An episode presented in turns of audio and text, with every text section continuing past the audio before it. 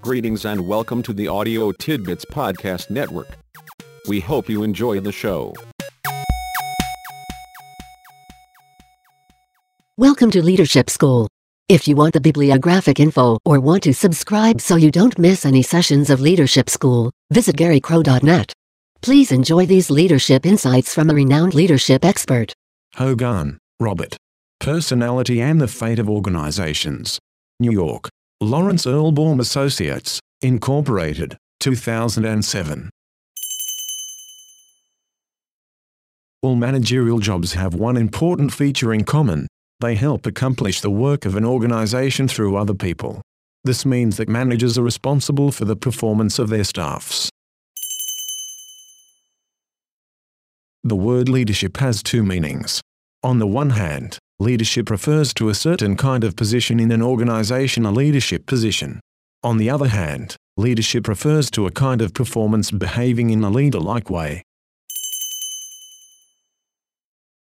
By definition, managers are in positions of leadership. Whether they exercise it appropriately is another question. The published literature on leadership is immense actually overwhelming and growing daily. Effective leaders tend to be resilient and handle stress well. They promote a vision and develop strategies to translate the vision into reality. They solve tactical and strategic problems. They set high goals and work hard to achieve them. They project a sense of self-confidence. They build relationships. They build teams. They follow through on their commitments and treat people fairly. And they plan and organize work. These attributes are no guarantee of success but they improve the odds of a person being able to build a high-performing team that achieves results.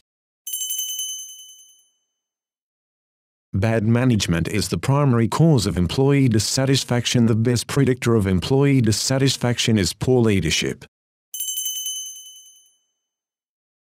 Bad managers create turnover. People do not quit organizations, they quit bad bosses. Perceived integrity keeping one's word, fulfilling one's promises, not playing favorites, not taking advantage of one's position, and not claiming special privileges.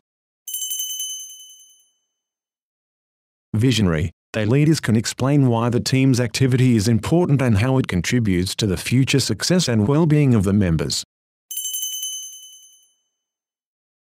Leaders are leaders are leaders, even when they're bad. The primary task of leaders is to build a group, persuade the individuals to work together, and then maintain their performance. Leaders with imagination can project a vision that participants find attractive, morally compelling, and worthy of allegiance, whereas incompetent leaders unwittingly project visions that are distasteful to people. Leaders must be perceived as having integrity, decisiveness, competence, vision, persistence, and humility.